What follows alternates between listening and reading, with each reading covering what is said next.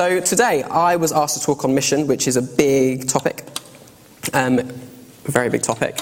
And so I've uh, made it a bit more specific. Um, I am talking about today. I can't actually see the slide. Yep. Okay. Um, cool. So I am talking today about the fact that we are all on a mission. And uh, by the end of the, serve, uh, this, the preach, this talk, I hope that uh, you will understand this title that we are called to be, uh, to be living for His glorious mission and what that means, what living means, what glorious means, what mission means. And so, um, let's hope this button works. Tell me if it changes. Great. So, um, now, when we think of mission, we often go to that text in Matthew 28 19. It was conveniently on the, uh, at the end of the, the video that was just shown, you know, go out into all the world and make disciples of all nations, baptizing in the name of the Father, the Son, and the Holy Spirit. That, that tends to be the verse that we go to a lot for mission. But this verse here, uh, again, Jesus said, Peace be with you. As the Father has sent me, I am sending you.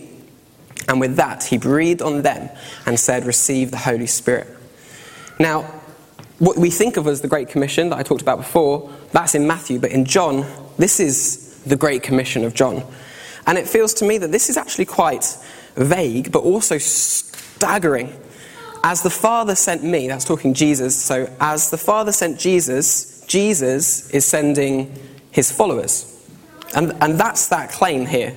That's that crazy thing that Jesus is saying. As the Father sent Jesus, so Jesus is sending uh, you. And that's you. If you are a follower of Jesus, then he is sending you. And it's really interesting here because we get to find out a little bit about this mission because we can say, well, what, what is my mission? What's he sending me to do? Well, he's, he's sending you in the same way that the Father sent him. So then we have to ask the question, right? In what way did the Father send Jesus? In what way did the Father send Jesus? What would you, I, I, don't know what you would say. We'll talk about a few of the different options in a minute. And the second question then takes us into in what way is Jesus sending us? And we can, the first question leads to answering the second question. And then finally we can say, and what is holding us back from being sent in this way? So, the first question there are many ways to uh, answer and think about this question. In what way did the Father send Jesus? We might think about the fact that uh, the Father sent Jesus to die for our sins. We might think about the fact that Jesus uh, uh, was sent to, uh, uh, to show us how to live a good life. We might think that Jesus was sent to, um, to, yeah, to take away our sins, to heal, to do exorcisms. I don't, I don't know, to teach and show really good teaching, to fulfill the Old Testament. You may come up with all these different answers about why and in what way the Father sent Jesus to defeat death, you might also say. But um, my, my conviction is that all these different things that Jesus uh, was sent to do come under this bracket of showing the glory of God. That when Jesus came, he was sent to demonstrate and show the glory of God. And there's this kind of, uh, we're going to talk a little bit today about this kind of weird balance that in one way Jesus showed the glory of God, and in one way he, he so showed it that he was the glory of God, that Jesus actually was the very glory of God. So, has it changed? Yeah? Okay, so here's a, a, quote just to define the glory of God for a second. I like this quote from John Piper that I heard the other day. He said, The glory of God is his greatness, his beauty, and his worth on display. Mm. Just to keep you guys awake, let's say that together. The glory of God, start again. The glory of God is His greatness, His beauty, and His worth on display. So when I say the glory of God, I might actually mean, I'm meaning, I define that as greatness, beauty, and worth that being shown. And so we know that God is great and we know that He is beautiful and we know He is worth. And so when we see Jesus, we see this, these, this amazingness, this awesomeness. That was my initial definition, by the way. I thought, what's my definition of glory? God's awesomeness. That's not a very good uh, definition. I prefer John Piper's.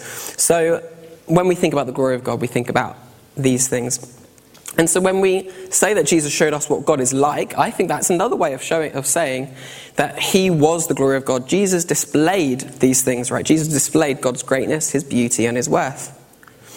It should say up there John 1 John chapter 1, verse 14, and we're spending a lot of time in the Gospel of John today, so if you have Bibles, you can kind of flick around the Gospel of John if you want to, but all the verses will also be on the screen.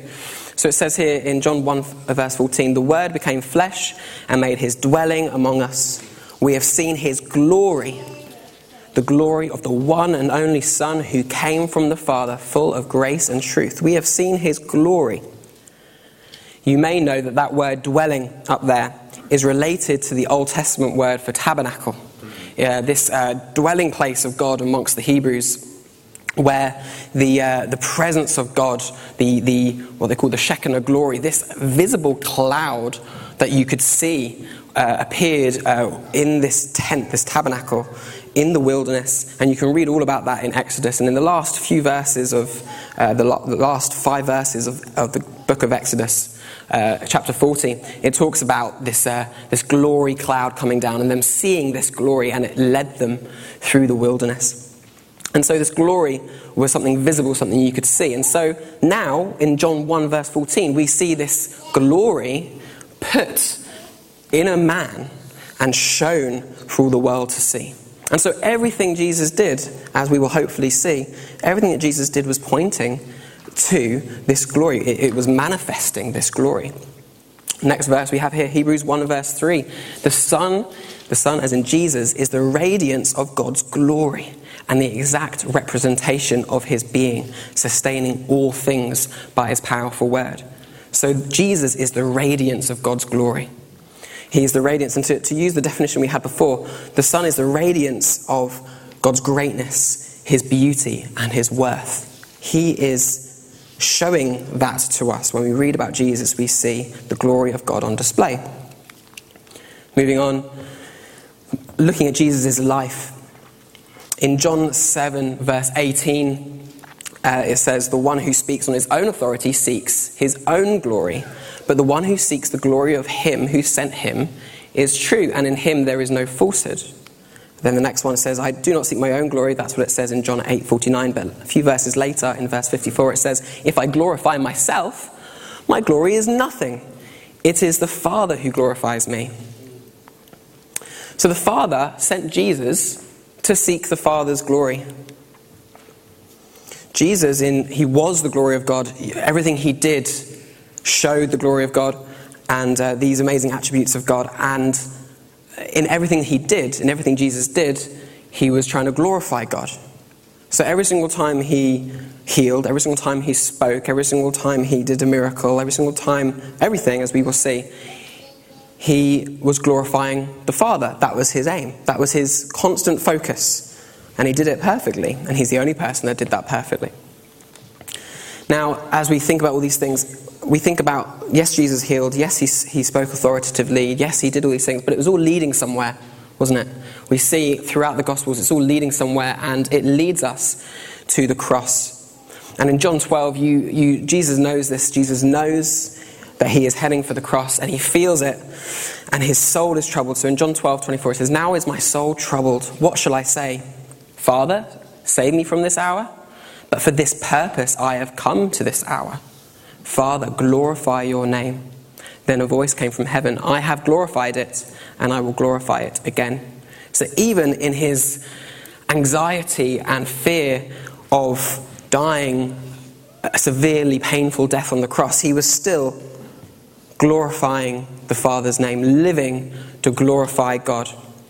That was his focus, and he did it so perfectly that the Father says, I have glorified it. And that must have put a smile on Jesus' face when he heard, hey, the Father has glorified his name. Yes, because Jesus wasn't about himself. Jesus was about his Father's business, we sometimes say, but he was about his Father's glory. I have glorified it, the Father said, and I will glorify it again. He will glorify it again. When again? At the cross. This is all leading up to the ultimate moment of Jesus' glory on the cross. I like, uh, I like this in this quote. I'm not advocating, advocating? Yeah, I'm not supporting John MacArthur by sharing this quote, but I really like what he says here. He says, We almost exclusively think of the cross in regards to our own life, to, impact it, to its impact on us who believe. Christ died for us, we say. Christ died for us, we sing. He died for our salvation. He died for our eternal glory. He died to rescue us from judgment and hell. And that, and that is absolutely true. But that is only a byproduct. That is only secondary. That is only a corollary, big word, to the fact that primarily he died for God. He died for God. Just to hear that statement, Christ died for God, may be a bit new and cause wonder in our minds, and that in itself is a recognition that we haven't dealt with it as we should have. And I've added the, uh, the quote, uh, the, the, Bible verse, uh, when Jesus had received the sour wine, he said, It is finished. And he bowed his head and gave up his spirit. When Jesus died on the cross, no one took his life from him, but he laid it down freely. He took the steps to the cross and he did it all for the glory of God, always for the glory of God. And then he got there and he said, This is finished, I've done it. And I feel like, as well as him saying it is finished, your sin is forgiven, death is defeated, he's also saying it is finished, I have glorified him. I have glorified God. We think about this fact that actually Jesus is crowned when he's on the cross, isn't it? It's Jesus' moment of glory too. You know, when we think about Jesus. Uh, being enthroned, he was enthroned on the cross, he was lifted up, and they put a crown of thorns on his head. And they said, put a plaque that says, this is, king of, this is the king of the Jews, and they put it in different languages. This was his enthronement, and his enthronement was a, a moment of suffering, but all for the glory of God. Because he knew that that was the way to glorify God, was to do it through his suffering. In such a strange way, and we may not fully understand that, but that was the way and a strange way to show glory, but, uh, but it's a beautiful way. The cross is a beautiful sacrifice of love, and that showed the glory of God. Going back to our, the verse that we're looking at today, again, Jesus said, Peace be with you, as the Father has sent me, which we've discussed a bit now, I am sending you. And with that, he breathed on them and said, Receive the Holy Spirit. So, in the same way that Jesus, in everything he did, was demonstrating the glory of God. When he healed, he was demonstrating the glory of God. When he taught, he didn't speak on his own authority, but he was he was doing it for the glory of God. When he did, when he went to the cross, he wasn't doing it for his own glory, but he was doing it for the glory of God. So, for us, there's this crazy statement from Jesus I am sending you. So, we are being sent to display it's crazy. We are being sent to display the beauty, greatness, and worth of God. Remember my definition the beauty, the greatness, the worth of God. We are being sent to display the beauty, the greatness, and the worth of God. Through observing the way we speak and act, people might start to think that there's something strange going on with us because we're carriers of the glory of God. People may start to look at our lives and think, hey, this guy's a bit odd. There's something a bit special about that. Not special, but special um, and beautiful and amazing. And here are some verses uh, about the fact that we are we share in this glory of God. It says in John 17, verse 22, this is in Jesus' high priestly prayer, this last prayer about the sending of his Holy Spirit before he would go and die on the cross. And he says, I have given them the glory you gave me so that they may be one as we are one. We've been welcomed into the family of God, welcomed into the Trinity, you could say. And we can now demonstrate God's beauty, worth, and greatness in, a, in, a, in an amazing way. Next verse. And we all, who with unveiled faces contemplate the Lord's glory, are being transformed into his image with ever increasing glory, which comes from the Lord, who is the Spirit. So, through that Spirit, from the Lord, we're being transformed to be ever more glorious, pointing to the Lord's glory always. We are displaying, we are, look at me, you, we should be getting to this point as we mature in our faith and as we grow and develop, where we can say, look at me. Well, we shouldn't say, look at me, but you know what I mean. We should say, Lord, I want to display your beauty and your worth and your greatness. To really uh, hit it home, the last verse here. Uh, now, if we are children, then we are heirs heirs of God and co heirs with Christ, if indeed we share in his sufferings, in order that we may also share in his glory. So this, and, and the verse before that, the context of Romans 8, is talking about the Spirit making us children of God. And then it goes on to say, well, if you're children, then you're heirs. And if you're heirs, of God and co heirs with Christ, then you can share in the sufferings in order that you may share in his glory. Do people see Jesus through you? Do people see the beauty and the worth and the greatness of Jesus through your life? It's challenging. I am intending to be challenging. So if you're feeling challenged, that is the aim. And I'm challenged by these verses. I'm challenged by this. The next, uh, going back to some of the verses we've already seen and applying them to our own lives. John 7, verse 18 The one who speaks on his own authority seeks his own glory, but the one who seeks the glory of him who sent him is true, and in him there is no falsehood. So here, am I speaking, if I want to be a Christian and follow after God and follow this commission that we're talking about today, in the same way that Jesus was sent by the Father I'm being, I, I have been sent by, by Jesus. So, or you have been sent by Jesus. And so Jesus didn't speak of his own authority. I mean, he could have, right? He was the Son of God. But he didn't. He spoke on his Father's authority. And in the same way, we shouldn't really be speaking and teaching on our own authority, but actually we speak on God's authority, Jesus' authority. Because we're not seeking our own glory when we speak. I'm not just talking about preaching or anything, I'm talking about in all our speech. We are not seeking our own glory, we're seeking Jesus' glory in all things. Next verse I do not seek my own glory. And then if I, later on, if I glorify myself, my glory is nothing. It is my Father who glorifies me. My glory is nothing. Jesus said that. my glory is nothing. If I glorify myself, my glory is nothing. How much more, if Jesus had to say, My glory is nothing if I glorify myself, how much more should we say if I glorify myself? my glory is nothing. To change it to, to the words that I'm using today, the beauty, worth, and greatness is, is like glory. Jesus could have spoken of his own beauty, worth, and greatness, but he didn't. He spoke of the Father's. And we shouldn't speak of our own beauty, worth, and greatness, but we should speak of Jesus's. It should be on the tip of our tongue. I, I, I feel like today, especially not especially in the church, but also in the church, it's in the world a lot, but um, especially in the church, there's lots of boasting in our own beauty and our own worth and our own greatness. I think there should be much more boasting in God's beauty and His worth and His greatness. We look at that verse in John 12, 24. Now is my soul troubled? What shall I say? Do we ever feel like our soul is troubled? I know I have. Um, sometimes I want to say, Father, save me from this hour. And maybe that's, maybe that's when I stop. Save me from this hour. That's all I'll say. But I don't go on to say, but Father or Jesus, glorify your name. And it's in that pain and suffering and anxiety that we may, in fact, the Bible says that we will go, go through as followers of Jesus, that we will glorify the Father as we commit ourselves to Him, glorify Jesus as we commit ourselves to Him.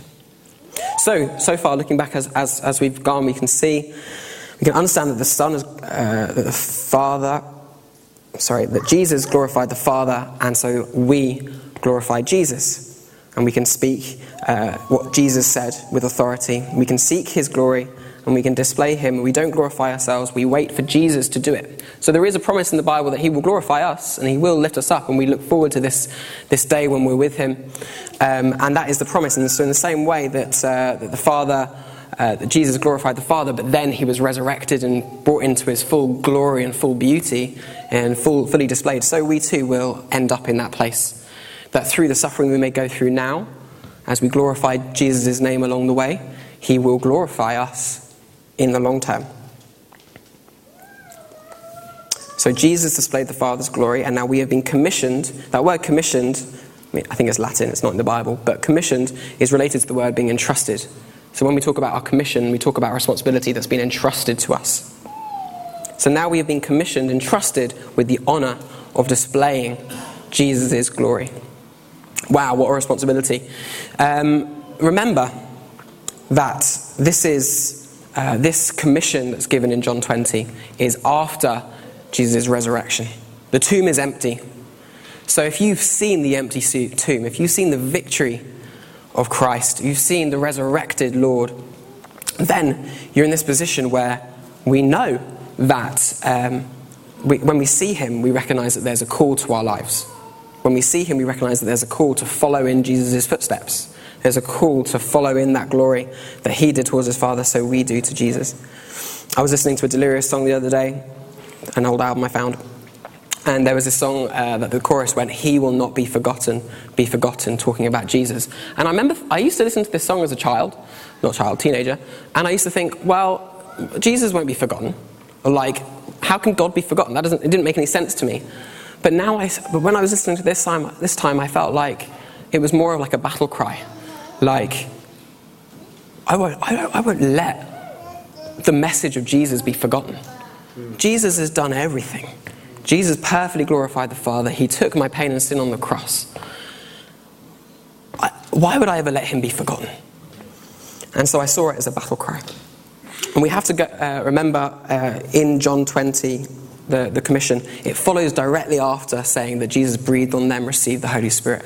There is a direct link within the commissionings, the, uh, the go outs uh, of Scripture when it says go out and do this, go out and do that, to a link, it directly links to the receiving of the Holy Spirit.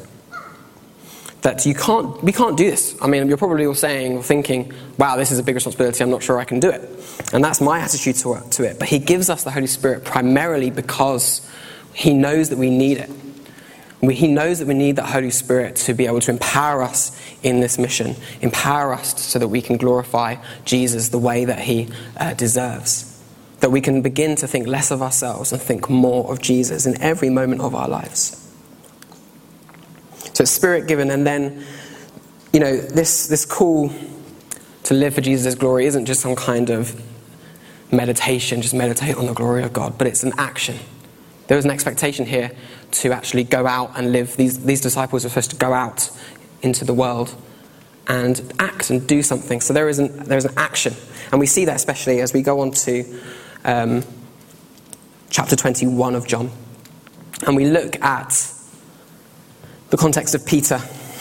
Um, Peter, uh, really close disciple to Jesus, but made a lot of mistakes. And you may know that he denied Jesus three times, right when Jesus needed him most, right when Jesus was being crucified or, or going through the courts and things. Peter, his best friend, was denying him. And so there's, even after this commission, after the Spirit has been given to Peter, and he's been given this commission. He's back fishing in John chapter 21. He's back at this lake at his original job, doing the same kind of thing as he was doing before. It's almost like he'd never come into contact with the living Lord, the living Jesus. Because when we come into contact with the living Jesus, our lives are naturally changed, right? But Peter's back at, uh, with the other disciples, but I'm focusing on Peter here, back just back fishing. And so we're just going to read through this. Jesus said to Simon Peter, Simon, son of John, do you love me more than these? says, Yes, Lord, he said, You know that I love you. Jesus said, Feed my lambs. Again, Jesus said, Simon, son of John, do you love me? He answered, Yes, Lord, you know that I love you. And Jesus said, Take care of my sheep. The third time he said to them, Simon, son of John, do you love me? And Peter was hurt, some versions say grieved, because Jesus asked him the third time, Do you love me? He said, Lord, you know all things. You know that I love you. Jesus said, Feed my sheep. Very truly, I tell you, when you were younger, you dressed yourself and went where you wanted. But when you are old, you will stretch out your hands, and someone else will dress you and lead you where you do not want to go. And Jesus said this to indicate the kind of death by which Peter would glorify God. Then he said to him, Follow me. Focusing on the first line there, what does it mean when Jesus asked him, Do you love me more than these? What is these? And I read some, I read uh, commentary about it, and they were arguing about what these means. And it was interesting. Uh, is these fishing? Do you love me more than fishing? They just had breakfast. Do you love me more than breakfast? Maybe it was the other disciples there. Do you love me more than the other disciples? No, you know that I love you. And do you love Jesus more than your job? Bacon? I don't know what there is in your life, your friends. Do you love Jesus more than that?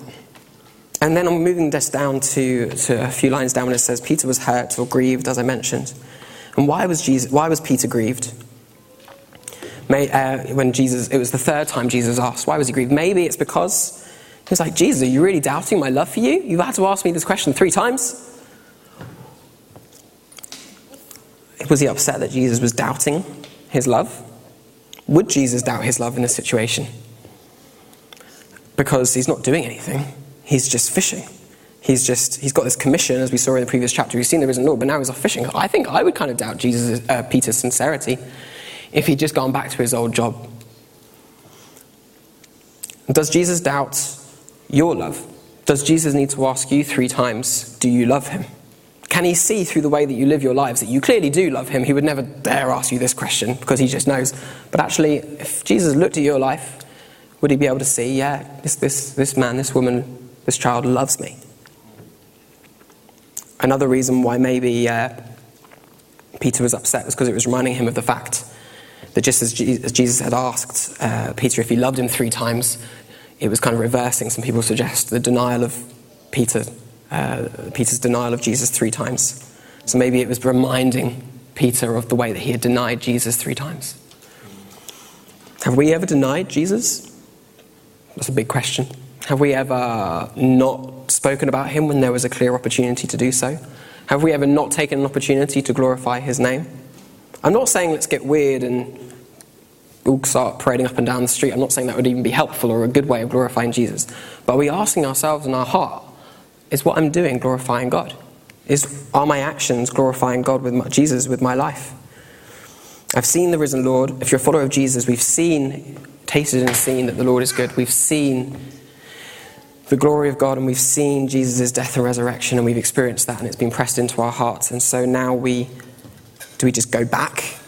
No, we don't go back. We've been given the Spirit for a reason. We've been commissioned, we've been entrusted, we've been sent.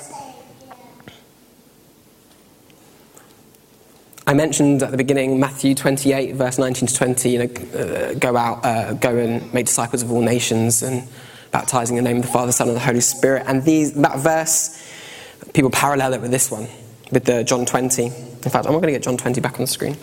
Uh, yeah. Um, so people parallel it with this one, are saying that in, in Matthew it's very specific, isn't it? Go out into all the world. It's a very cross cultural mission verse, whereas this is very much, I think, bringing it home.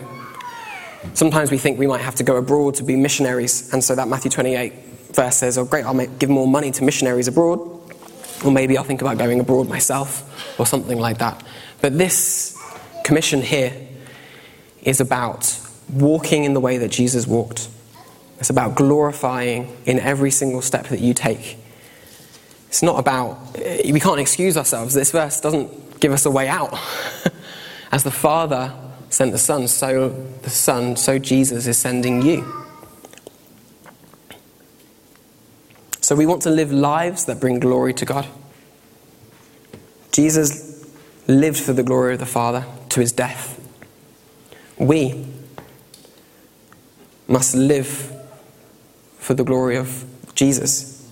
And for Peter, as we saw in the verses before, that led him to his death. He died uh, crucified in Rome after he left his fishing. But what a privilege it is to display God's beauty, worth, and greatness in our lives. So many people now are desperate for actually some kind of meaning in their lives. Um, there's a whole millennial problem, right, of getting bored in their job after about two or three years and then wanting a new job and kind of struggling with what are we going to do? What are we going to do? And I think because we're told, kind of rightly, I'd suggest, as kids, that we're going to do something really meaningful with our lives. And so when we don't feel, I'm speaking about myself, when you feel like you're not doing something meaningful, you lose passion and you lose commitment. Um, and here, if there was any a bigger meaning for life, I, don't think there is any bigger meaning for life. And I think our lives are meant for absolutely great things. But we try and find those great things through other ways that don't, through different ways. Instead, we should be finding our meaning in the fact that we can display God's beauty and His worth and His greatness through our lives, through the way we live our lives. It's our life call.